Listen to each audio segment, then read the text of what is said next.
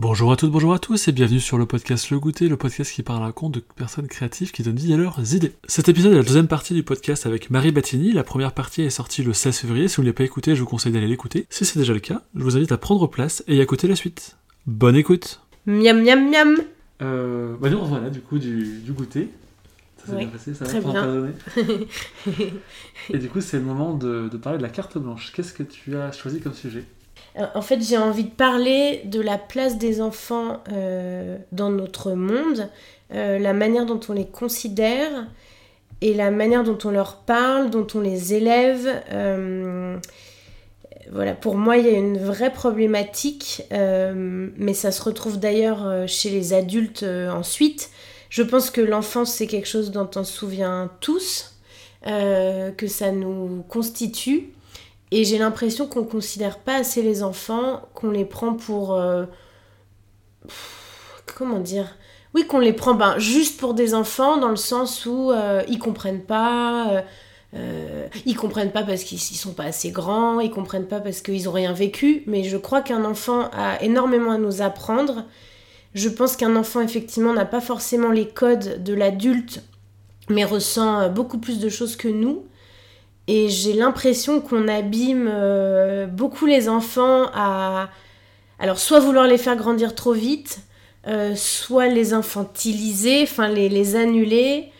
Euh, ouais, je, trouve que en tant qu'adulte, on s'est pas assez posé la question sur comment, comment entendre nos enfants, comment les écouter, comment les accompagner, comment les aider à grandir et comment les respecter dans ce qu'ils sont euh, foncièrement parce que je crois hein, c'est toujours euh, des, j'ai l'impression que dès qu'on est dès qu'on est petit nos personnalités sont déjà assez euh, existantes et qu'un adulte peut soit bien accompagner un enfant soit l'abîmer parce qu'il n'aurait n'aurait pas assez considéré voilà. Donc je crois qu'il y a un énorme travail à faire mais juste d'accepter qu'un enfant est un être entier et, euh, et qu'il n'est pas stupide. voilà, alors je sais pas trop comment parler de ça, mais Non, On a parlé un peu tout à l'heure en off, tu as parlé de, du monsieur, comment il s'appelle? Claude Ponty, Claude Ponty, oui. euh, tu me disais que tu avais entendu une interview. Effectivement, j'ai- posté cette interview sur Facebook et je trouvais qu'il le disait beaucoup mieux que moi. Alors là, je l'ai pas en tête complètement, mais oui, c'est ça la place de l'enfant et que ben un enfant c'est pas un être bizarre et, à part, c'est on vient tous de là quoi. Il y a quelque chose où donc pourquoi j'ai l'impression, enfin moi je me souviens. euh, ben, on peut ressentir euh, la honte, l'amour, euh, enfin on peut ressentir beaucoup de choses quoi dès tout petit on ressent beaucoup de choses mais l'adulte a souvent du mal à, à entendre ça quoi ouais la part d'enfance et en plus quand on est artiste ben j'ai l'impression qu'il faut être très fort connecté à son enfant intérieur ce qui veut pas dire être irresponsable mais ce qui veut dire être, être proche de soi quoi ouais. Et ben c'est je crois que c'est Picasso et peut-être Basquiat aussi qui cherchaient à, à retrouver le trait de l'enfant. Et c'est vrai quand tu vois un dessin d'enfant il se passe quelque chose. Peut-être que du coup, je sais pas s'il y a deux modèles d'enfants ou, d'enfants en tout cas, mais il y a quand même le- l'enfance libérée, où Ouais. justement l'adulte, le parent ne met pas son empreinte sur l'enfant, il laisse faire des découvertes et expérimenter et échouer aussi, important d'échouer. Et de l'autre côté, tu as le côté très, euh, alors c'est très caricatural, mais euh, souvent on a les, euh, les mama tiger, tu vois, un peu l'idée de euh, tu es là, je te veux là dans tant d'années parce que soit raison sociale, soit prestige, soit peu importe la raison. Et du coup, c'est des parents qui se projettent sur des, des tâches inachevées de, leur, de eux-mêmes. Très bizarre ce que je dis, mais non non mais je comprends oui ils, ils- ils projettent sur leurs enfants ce qu'ils n'ont pas pu accomplir c'est ça ou Les- qui veulent qu'ils deviennent telle, c'est ça telle chose. Je pense qu'une enfance abîmée, euh, c'est irréparable. Alors peut-être que peut-être que peut-être que je m'emballe. Hein. J'ai pas j'ai pas d'effet à te donner concret, mais c'est voilà, c'est un sujet qui me touche. Mais bon, je voudrais qu'on mette de la mette de la joie malgré tout là-dedans. Mais je suis pas sûre qu'il y ait deux modèles. En tout cas, ces deux modèles existent. Euh, mais c'est vrai qu'il y a ouais, il y a aussi le modèle de l'enfant roi. Euh, absolument ne rien refuser à son enfant, tout accepter, tout ce qu'il fait, euh, par peur de pas être aimé aussi. Il y a aussi ça, la peur de l'enfant, la peur du parent, oui, la peur du parent qui, Qui qui a pas confiance et donc euh, mon enfant il faut qu'il m'aime sauf qu'un enfant n'est pas une chose Euh, tu vois voilà. C'est vrai qu'on les adultes on projette beaucoup de choses. Soit on leur projette trop de choses effectivement on, leur demande beaucoup. Soit on les ignore.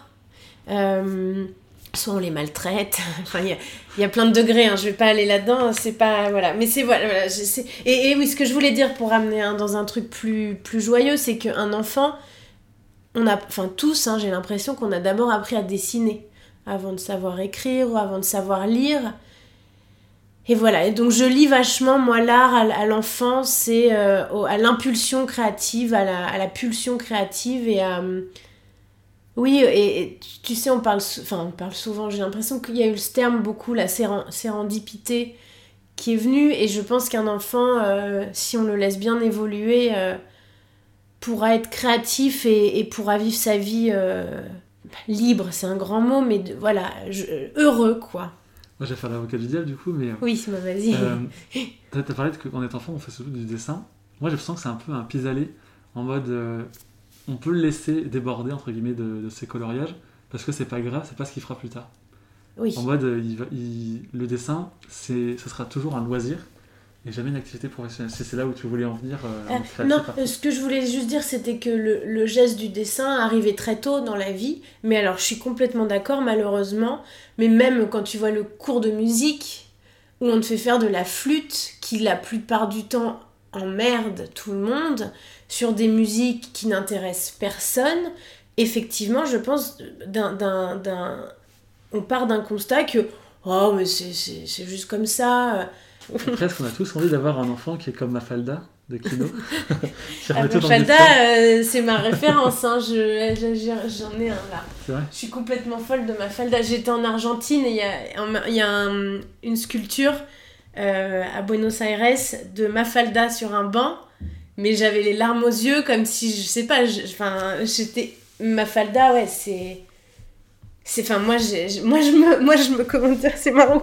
Moi, je me sens hyper proche de Mafalda, quoi. C'est, euh, je- l'état d'esprit, ça me, euh, l'enfant comme ça, pas du tout insouciante, euh, qui pense à des trucs hyper profonds sur le monde et, ouais, c'est fantastique. Et puis chaque personnage qui, correspond à un archétype. Ouais, ouais, ben ouais, Mafalda, c'est- moi, c'est ma BD préférée, ouais. Alors, euh, mon sujet était pas lié à ça. hein. non, mais tu vois, c'est-à-dire que je, euh, c'est vrai que je, je sais pas pourquoi je donne l'exemple qu'un enfant apprend d'abord à dessiner parce que mon propos est pas du tout de dire que tout le monde doit être un artiste. Je, je pense pas ça. Après, y a- je pense qu'il y a des artistes en, en devenir qui ont été empêchés dans leurs gestes, ça c'est évident. Non, mais c'est plutôt moi, voilà, j'ai j'ai envie de mettre au cœur euh, de je ne sais quoi, mais au cœur de, de- des discussions et de, et, et de la manière dont on vit en, en- groupe, en société, l'enfant. Et l'enfant en tant que personne. Et euh, l'enfant qui a des choses à exprimer, par exemple un, un enfant qui pleure, un enfant qui crie, euh, voir au-delà de il m'emmerde, mais voir qu'est-ce qu'il y a. Parce qu'en fait, euh, leurs cerveaux, je pense, sont très fragiles. Alors l'enfant, euh, ça va de 0 à, à je sais pas, j'ai 12 ans, je dirais, tu vois, j'en sais rien. Mais même encore, euh, 12, 15, on est, on est des petits, quoi. Et voilà, protéger ça, voilà, protéger les, les petits êtres qu'on met au monde et...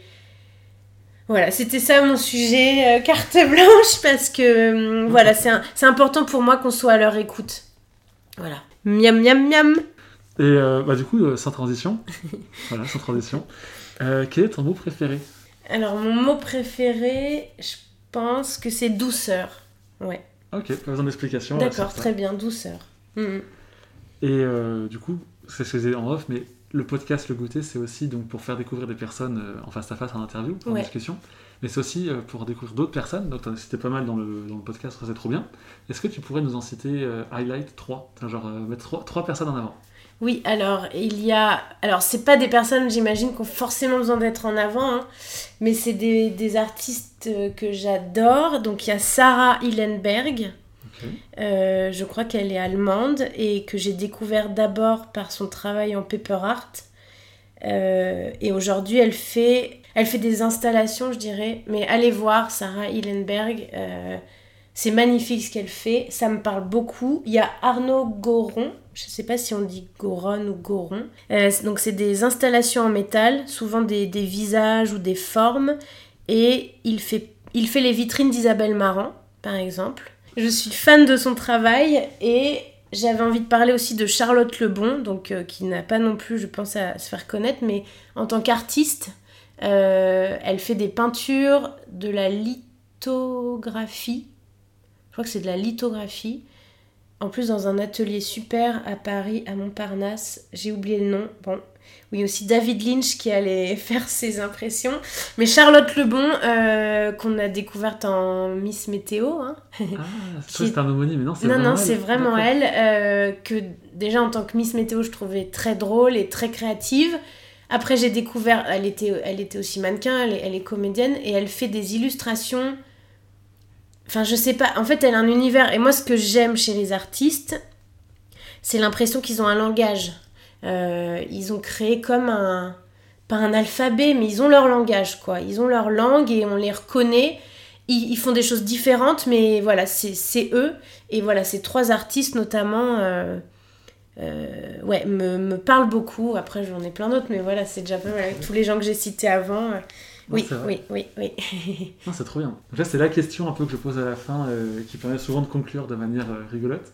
C'est quelle a été la personne connue que tu as rencontrée dans un contexte un peu rigolo, impromptu, euh, original? Alors, je savais pas trop quoi dire. Euh, euh, je savais pas trop quoi dire. Euh, j'ai rencontré plusieurs personnes connues. mais je pense que la plus... Ouais, la plus marquante, c'est ça. Je trouvais que c'était la plus sympa. En fait, quand je suis partie voyager à Cuba, donc il y a c'était avant 2000, même avant 98, enfin voilà, donc il y a un moment. Et en fait, il y avait toute la période Buena Vista Social Club. Et dans les toilettes d'un restaurant, j'ai croisé euh, Omara Portuando, donc euh, la chanteuse phare de, de ce collectif. Et ça m'a fait l'effet, enfin, je sais pas, j'ai ça m'a halluciné, j'étais hyper heureuse de la voir et donc je parle très très mal espagnol. Mais voilà, je lui, je lui, ai, je lui ai dit euh, que j'étais trop contente de la voir. Et puis elle, était, elle avait l'air très sympa, mais je, suis pas sûre d'avoir tout compris ce qu'elle m'a dit.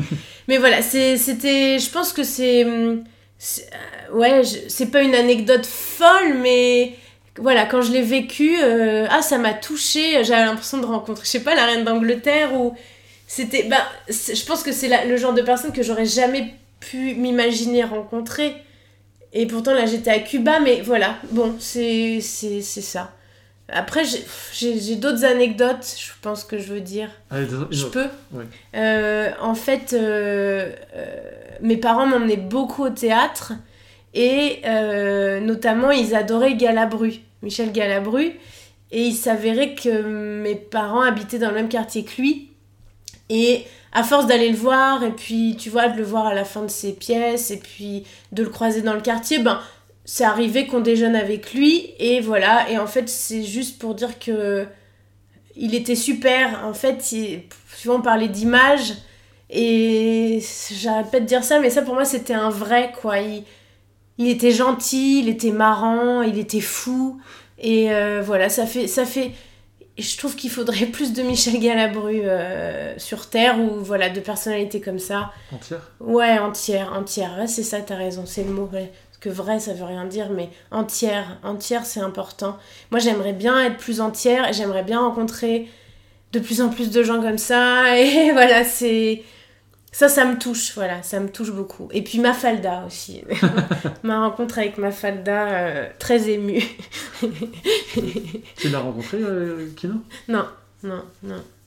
Ah, du coup, c'est compliqué. Bah oui, maintenant c'est difficile, mais non, je l'ai jamais rencontré. Non. Mais ouais, le banc, le banc de Mafalda, voilà. Moi, ça m'a vachement touchée parce que, ouais, ouais, ça me parle bien. Mais je pense que les personnes qui ont du talent. Euh, n'ont pas besoin de le prouver. Voilà. Ok, bah du coup, vu que c'est quand même un, un, milieu quand même à part des autres podcasts que j'ai fait euh, par rapport à l'illustration, les graphismes, directeur artistique ou directrice artistique, euh, j'aimerais bien qu'on mette en avant d'autres formes de paper artist ou autres. Et là, je vais être je vais te griller la priorité. je vais juste recommander un show sur Netflix. Ça s'appelle euh, Envers et contre tous. C'est des souffleurs de verre. C'est magnifique. C'est ce qu'ils font, c'est ouf. Et euh, la- ils expliquent pas en détail comment ils le font, mais tu les vois procéder avec des plans de coupe, de caméra et tout. Et c'est fascinant de les voir euh, travailler avec des, de la, je veux dire de la en fusion, non, du verre en fusion à 1100 degrés. Et tu te dis, euh, waouh. Voilà. Le je te réaliste. le. Alors, eh ben, moi, j'aimerais parler de Zimenzu. Euh, c'est un duo français et je les avais découverts, je crois, pour un travail qu'ils avaient fait pour Frexinet sur euh, Barcelone. Et, et en fait, ils sont très reconnaissables. euh, ils ont un peu toujours la même gamme de couleurs. Ils utilisent pas mal de, euh, de détails. Enfin, voilà, allez les voir, vous comprendrez C'est mieux. pas en violet? Euh, beaucoup, je crois. Ça me ouais. dit quelque chose Avec Ouais. des trucs en hauteur Ouais, des fusées, Oui. des, des animaux un peu étranges. Et ouais, Zimenzu, voilà, je pense que c'est un des, des premiers prepper artistes que j'ai découvert. Alors, il y a évidemment Aline HD, qui est aussi française, euh, qui a une gamme de couleurs très reconnaissable. Elle a, beaucoup travaillé pour Hermès, de mémoire. Et elle fait des installations euh, magnifiques. Je crois même qu'elle est en train de travailler sur d'autres matériaux avec un, un artiste avec qui elle collabore. Et j'ai envie de parler de Mekri Studio, qui eux sont à Londres, je crois, et qui font des installations assez dingues, notamment des gros ballons, euh, enfin des ballons, des grosses montgolfières. Voilà, c'est assez. Bon, après, il y en a plein d'autres. hein. Il y a, je pense à Camille Ortoli qui fait beaucoup euh, Oui. d'immeubles. euh, Blanc. D'immeubles blancs, ouais, c'est ça. Et voilà, donc c'est assez inspirant. Bon, il y en a pas mal comme ça, ouais. Ça fait déjà un. Vrai. Et, et, et, euh, celle dont je parlais plus haut, Sa- Sarah Hillenberg, qui, bah oui, je l'ai dit tout à l'heure, je crois, peut-être je me répète, bon, je- euh, qui, que j'ai découvert d'abord par son travail de paper artist, ouais. Et j'adore l'évolution qu'elle a, qu'elle a prise. Mm, mm. vrai. De toute façon, le... si vous êtes sur Instagram, vous cliquez sur les hashtags Pepper Artist et vous trouverez plein, plein, plein, plein de gens euh, hyper talentueux. Exactement, ouais, ouais, ouais. Euh, bah, du coup, pour clôturer l'interview, je vais te demander si tu as un petit podcast à nous recommander. Moi, il y a un podcast que j'aime énormément, c'est À bientôt de te revoir, de la comédienne et auteure Sophie-Marie Laroui. J'aime beaucoup parce que j'aime le ton et la manière dont elle discute avec euh, ses invités, ouais. Ça me fait assez rire et, et je vous conseille celui avec Jonathan Cohen, qu'on ne présente plus, je crois. Et voilà, très très bon et ouais, c'est- je sais pas, cette fille... euh, cette fille a l'air très sympa et j'adore son podcast. voilà. Parfait. Bah, du coup, bah, merci beaucoup. Ben merci beaucoup, c'était très chouette. miam miam miam. Merci beaucoup d'avoir écouté cet épisode du podcast Le Goûter avec Marie Battini. Je vous donne rendez-vous le mois prochain pour une nouvelle interview. D'ici là, ciao ciao